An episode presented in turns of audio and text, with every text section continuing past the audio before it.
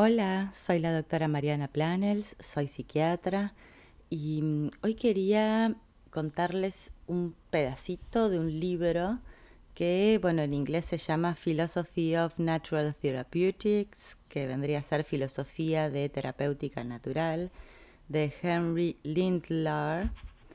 Y em, quedé como medio estupefacta porque este libro fue escrito en 1919, ¿sí? Y es como si estuviese hablando de la época actual, es increíble.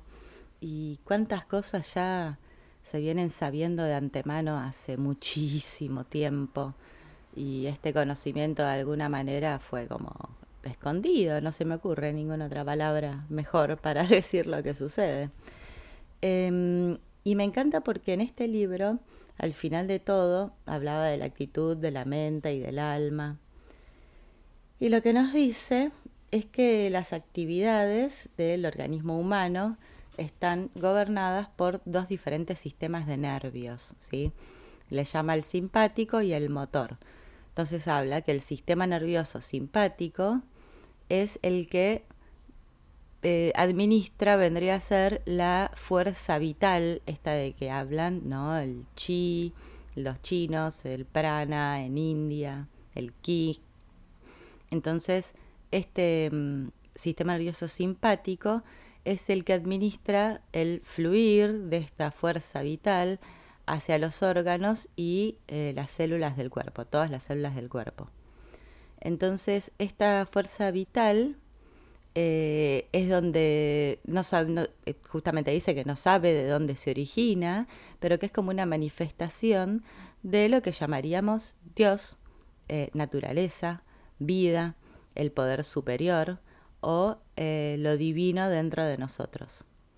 Ahora vamos a ver por qué.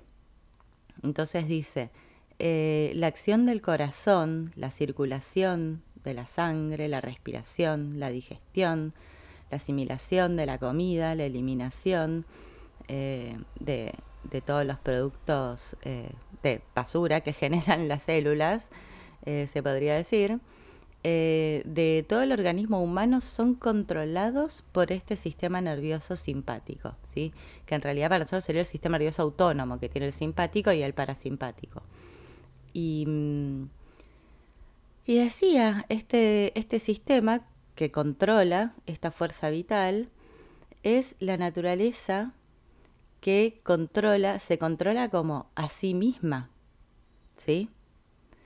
Eh, no, no, no es un conocimiento que nosotros tengamos de estas actividades. Nosotros simplemente respiramos y no nos damos cuenta y estamos digiriendo, estamos haciendo, como siempre decimos, millones de billones de billones de reacciones químicas por milisegundo millones de reproducciones celulares por segundo, etc. Entonces, dice, sabemos entonces que este es una inteligencia eh, absolutamente poderosa y benevolente, ¿sí? O sea, que la naturaleza de nuestro cuerpo es naturalmente benevolente. Nuestro cuerpo no quiere enfermar, nuestro cuerpo quiere llevar la vida adelante, ¿no? Eh, como siempre recuerdo en Jurassic Park, que me acuerdo uno de los doctores que eh, lo personificaba Jeff Goldblum, y decía, la vida siempre encuentra su camino, o sea, la vida siempre se expresa de manera positiva, siempre quiere más y mejor. Sí, eso también en un ratito lo vamos a hablar. Entonces dice que mientras más uno estudia la anatomía, la fisiología y la psicología del organismo humano, más nos maravillamos de la complejidad maravillosa y la ingenuidad de estructura y función. Dice, cada momento que pasa en nuestro cuerpo, tenemos innumerables reacciones y, como le llama, milagros mecánicos, químicos y psicológicos. Dice, pero ¿quién o qué es lo que hace estos milagros? Dice, no lo sabemos. Y aunque no lo sepamos, igual cada momento de nuestra vida depende de este cuidado infinito y esta sabiduría, de esta inteligencia que podemos decir que no conocemos y el poder que ella tiene.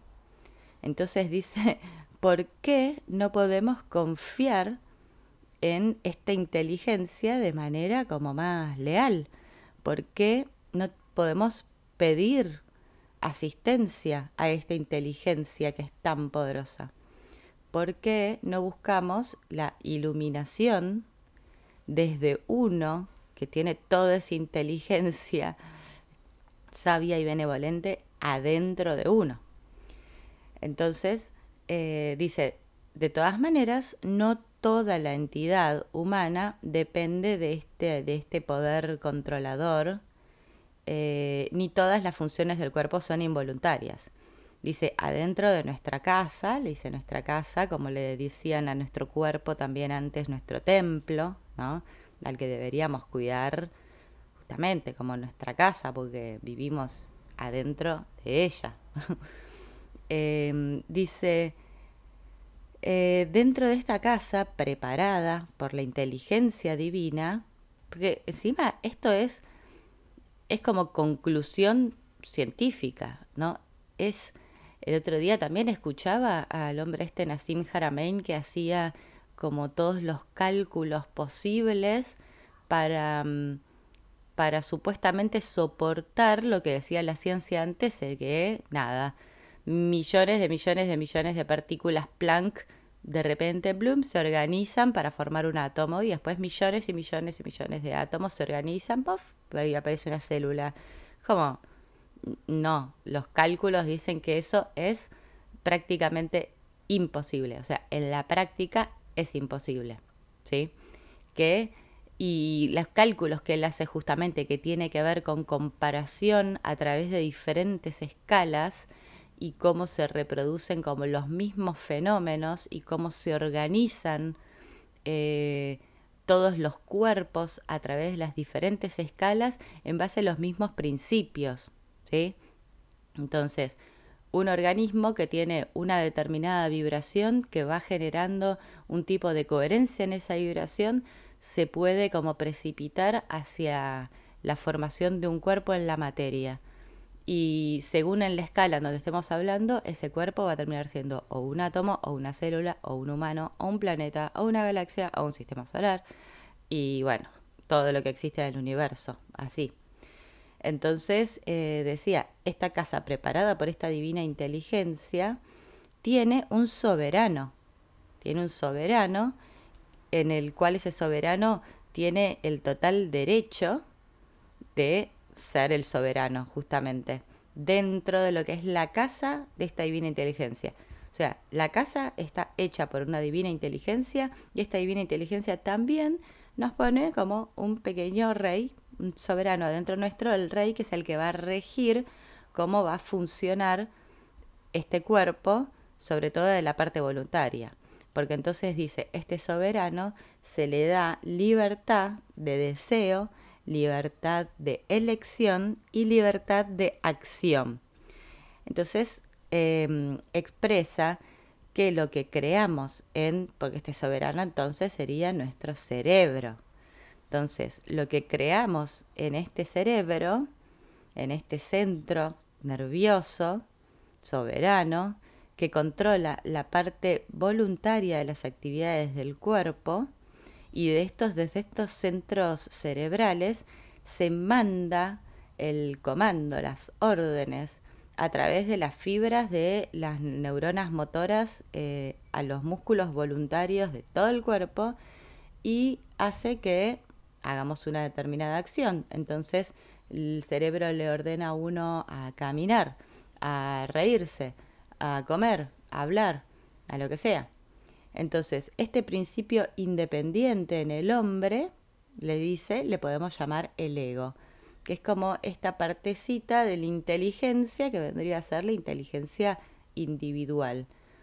Este ego es el que imagina, el que desea, el que razona, el que planifica, el que eh, hace el trabajo en la mente para eh, poder a través de nuestro poder de libre albedrío, de nuestra voluntad, de nuestra elección independiente, su propia salvación o destrucción. tanto eh, físicamente, mentalmente, moralmente y espiritualmente. Entonces, este sistema nervioso motor es como el pensante y el actuante.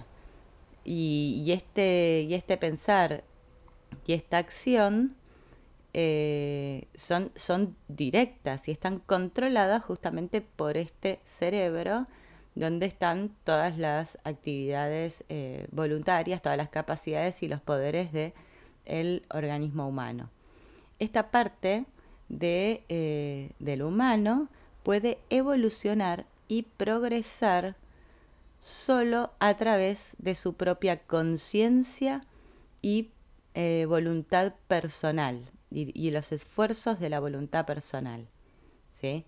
Entonces, acá dice que claramente es donde el hombre se diferencia de lo que son los animales, de la creación de los animales. Dice, el animal es capaz de cuidarse a sí mismo, eh, básicamente apenas nace, ¿no? Eh, porque lo que pasa es que hereda totalmente desarrollado ese centro cerebral para el control de las funciones del cuerpo que son que en el ser humano que recién se que recién nace esas mismas funciones se desarrollan de una manera como muy lenta y muy laboriosa a través de paciencia y persistencia en el esfuerzo, eh, a veces a través de varios años. Ya dijimos que muchas veces em, los niños cuando empiezan a caminar no es de un día para otro, es de un día para otro que se ponen erectos, que se ponen en posición como parada e intenta ir agarrándose de las cosas, pero una vez que que ya lo, puede hacer como automáticamente, salir a caminar sin pegarse un palo, un golpe cada dos por tres, eso requiere práctica, requiere persistencia y requiere de la voluntad. O sea, el, el chico tiene que querer hacerlo, si no, se queda sin caminar. Entonces dice, de las capacidades y los poderes voluntarios de este bebé humano que tiene, Em, dice, no es más que una, un simple animal como unicelular, le dice, lo único que puede hacer es saborear y tragar la comida, prácticamente. No puede hacer mucho más el bebito cuando nace. Sí o sí depende del cuidado de otros. Eh, que bueno, ahí es donde también está todo lo que tiene que ver con el aprendizaje, con el amor incondicional, con la compasión. Em, entonces decimos que los hemisferios cerebrales eh, de este bebé cuando nace son como papeles en blanco, los que hay que gradualmente ir llenando de información, pero siempre desde la parte más eh, consciente y, voluntaria, dentro de lo que se puede llamar consciente y voluntaria como dentro del bebé, pero bueno, eh, antes de que pueda pensar, razonar, hablar, caminar o hacer cualquier cosa, primero necesita como desarrollar en el cerebro esos centros especiales para cada una de estas em, funciones y facultades eh, voluntarias, que como siempre decimos, de a dónde saca la información para desarrollar estos centros en el cerebro, bueno, según lo que ve a su alrededor que es lo que siempre decimos, los primeros siete años de crianza solo grabamos todo lo que pasa en el exterior. Eh, a modo de así una grabadora y después solo ponemos play. Si, si, no hay algo que hayamos experimentado, visto, oído o algo, no, no está en la computadora central del cerebro consciente y subconsciente. Porque esas, esas actividades conscientes después se vuelven subconscientes y se vuelven automáticas. Por eso nosotros después no tenemos que todos los días aprender a caminar, a hablar, a tragar y a todo. Entonces dice, a través de los persistentes esfuerzos personales, de la razón, de la voluntad y del, del control de uno mismo, vamos gradualmente evolucionando y desarrollándonos. Mientras el animal, como tiene todas sus facultades como heredadas, con las funciones y las facultades necesarias para el mantenimiento de la vida, eh, no tiene este, este recreo, por decir este break, eh, en el desarrollo de las facultades eh, superiores que sí tenemos los humanos. Tenemos estas, super, estas facultades superiores y estos poderes y entonces permanece siendo un, un ser como automático, ¿no? Los animales, que no se les puede hacer como responsable de sus acciones, porque, bueno, esto se basa más que nada en instinto, eh, sus acciones. Pero el humano sí se tiene que hacer responsable de sus acciones, ¿sí? A un animal no le podemos pedir muchas cosas, cosas que al humano tenemos, es más, todo el derecho, porque ahí es donde va también el tema de la evolución, del crecimiento, del aprendizaje. Entonces dice, que me encanta el, final de este capítulo, para recapitular, dice, el, el libre albedrío, ¿sí? la libertad de elección y de acción son las que nos distinguen al ser humano del reino animal. ¿sí? Lo repito, la voluntad, la libertad de elección y de acción, ¿sí? En el reino animal, la parte del cerebro para razonar, el poder de razonar y la libertad de acción eh, son súper limitados porque dependen de, su, eh, de lo que heredan y de su instinto. En cambio, el hombre, a través de los esfuerzos personales, es capaz de desarrollar ilimitadamente su parte física, su parte mental, su parte moral y su parte espiritual. ¿Sí? Siempre. Entonces, eh, lo que está diciendo también es que la parte espiritual, ¿sí?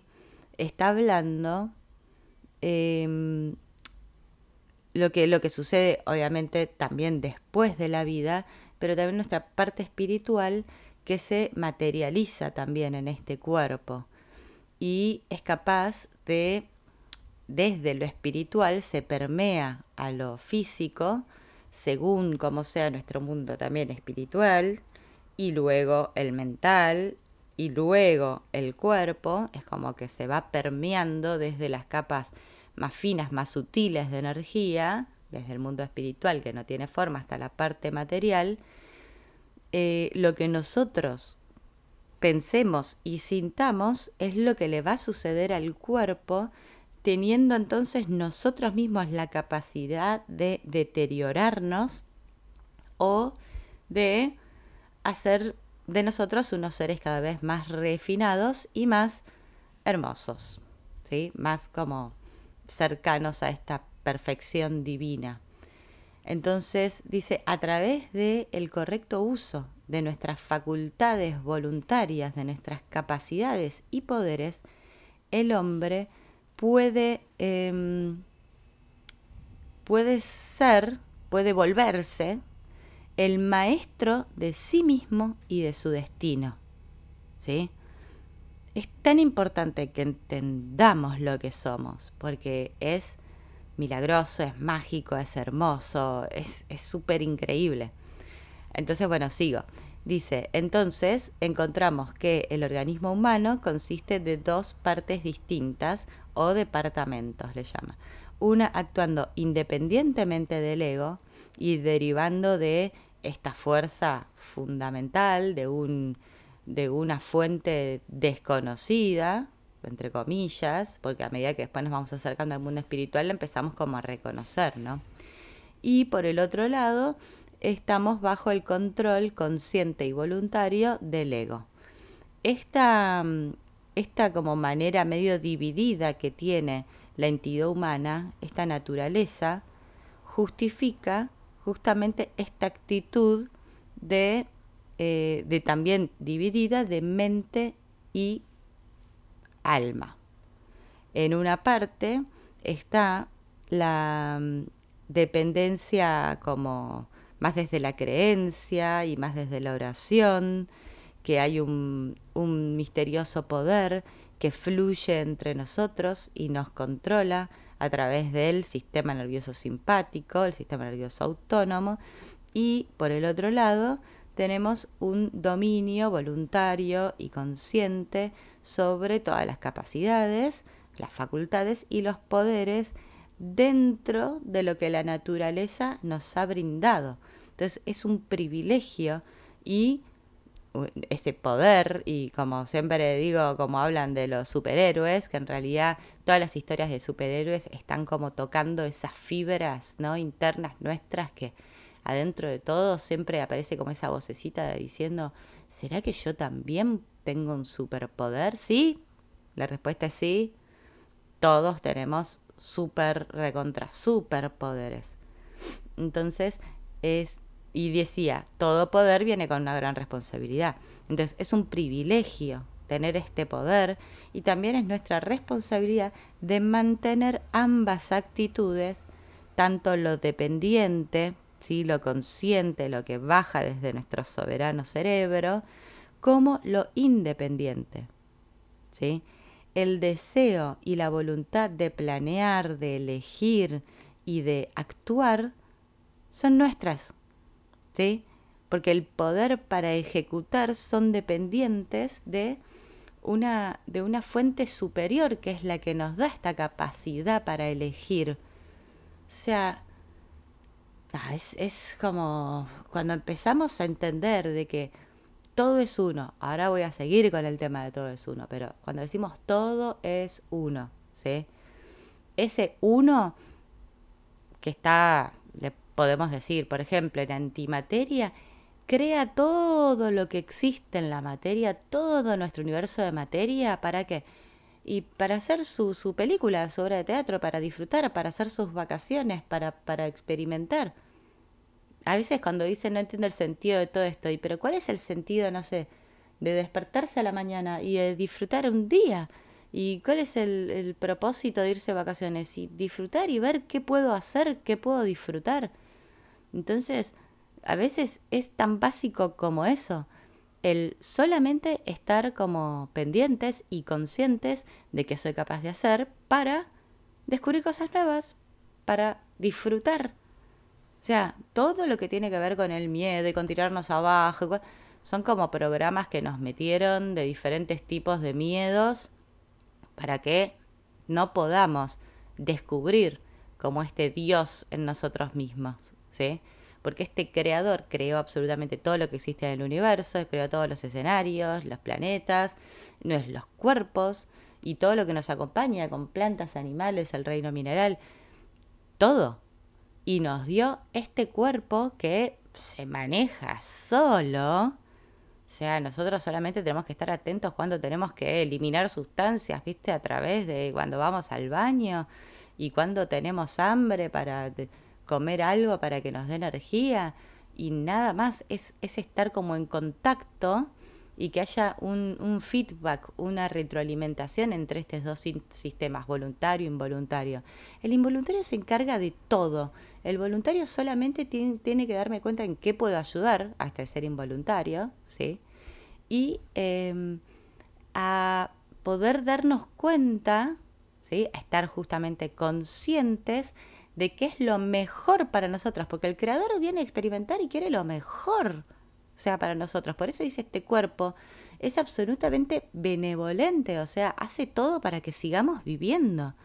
Nosotros le metemos tóxicos, ideas horribles, cosas espantosas, y el cuerpo hace lo posible hasta el último momento, hasta que ya está lleno de veneno, que hasta en este libro habla de medicaciones, de vacunas y de un montón de, de cirugías y un montón de herramientas que tenía la, la medicina, eh, lo que sería la medicina convencional en esa época, y decía, lo que ellos pueden ver es que esas herramientas de la medicina convencional son justamente los que originan los problemas más serios de salud y se llenan de tóxicos y el cuerpo ya, además de hacer funcionar todo el cuerpo, no puede además encargarse del tema de los tóxicos.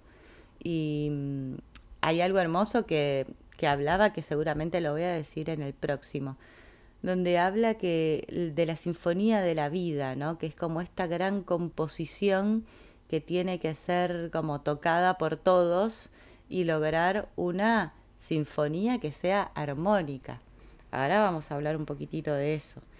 Em, nos tiene que quedar como absolutamente claro, que ya lo dije en otros podcasts, el tema de que estamos protegidos, estamos guiados, estamos, fuimos creados en puro amor y nos aman desde el más allá este creador, nuestros otros seres dimensionales, nuestros hermanos galácticos, como le quieran decir, todos están trabajando, ¿sí? Para que uno pueda hacer lo mejor de uno, para que uno pueda mejorar su versión lo mejor posible, para que uno pueda experimentar todo lo que se nos ocurra, ¿sí? Siempre sobre la base de tratar de ser saludables, de ser amorosos con nosotros mismos, porque esto es lo que decía también de, de Nassim, es lo mismo en diferentes escalas. Entonces, este creador súper amoroso que lo único que quería hacer era conocerse a sí mismo, ver lo que es capaz de poder hacer, ver qué es lo mejor que puede ser, que naturalmente lo que sucede es que cuando se traspasa toda esa información a la materia, en la materia las cosas se comportan de una manera eh, que, no es del todo manejable y ahí es donde eh, ocurren determinadas distorsiones y donde, bueno, ya hablamos, hubo algunos también algunos condimentos que han hecho que uno se pierda un poco en el camino, pero siempre la solución está en volver en este camino, que es el entendimiento de que es todo lo mismo en diferentes escalas. El creador soy en esta escala del mundo 3D, soy yo, sos vos, somos todos. Y a medida que nos vamos alineando con esa idea, empezamos a actuar y a elegir de una manera más sabia, más sana, para el bien individual y para el bien colectivo. Así que vamos a seguir más con esto. Besos.